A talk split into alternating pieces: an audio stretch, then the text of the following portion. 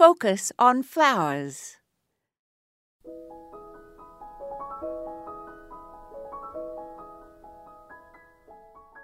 As the holidays approach, we may wonder what to buy for the gardeners in our lives.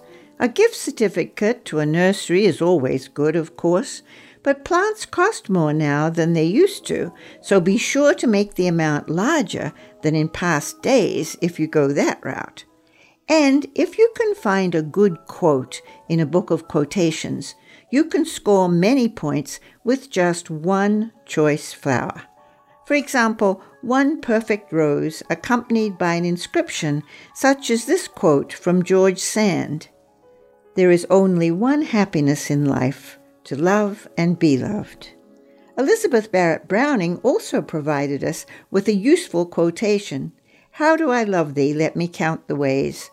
I love thee to the depth and breadth and height my soul can reach. If necessary, an addendum such as, and I promise to do a better job at loading the dishwasher, could also be added to quotations. If you are looking for a sweet gift for a loved one or friend, check out antique stores and thrift shops for miniature vases or small, cute bottles. Snip a piece of holly or spray a leaf or two with gold paint and pop it and a small flower or two into the tiny vase to create a small but sweet offering.